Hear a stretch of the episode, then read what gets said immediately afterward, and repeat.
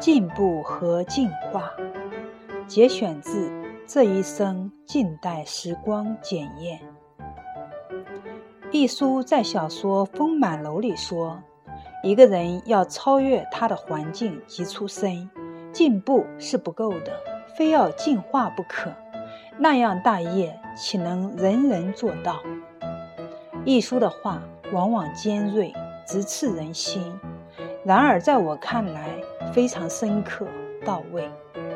我对进化的理解，即源于此。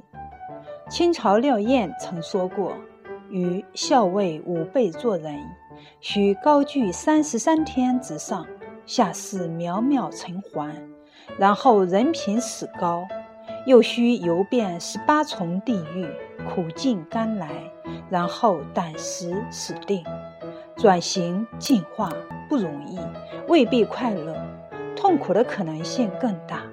只是不利生离死别，不经烈火焚烧，如何正道？如何涅槃？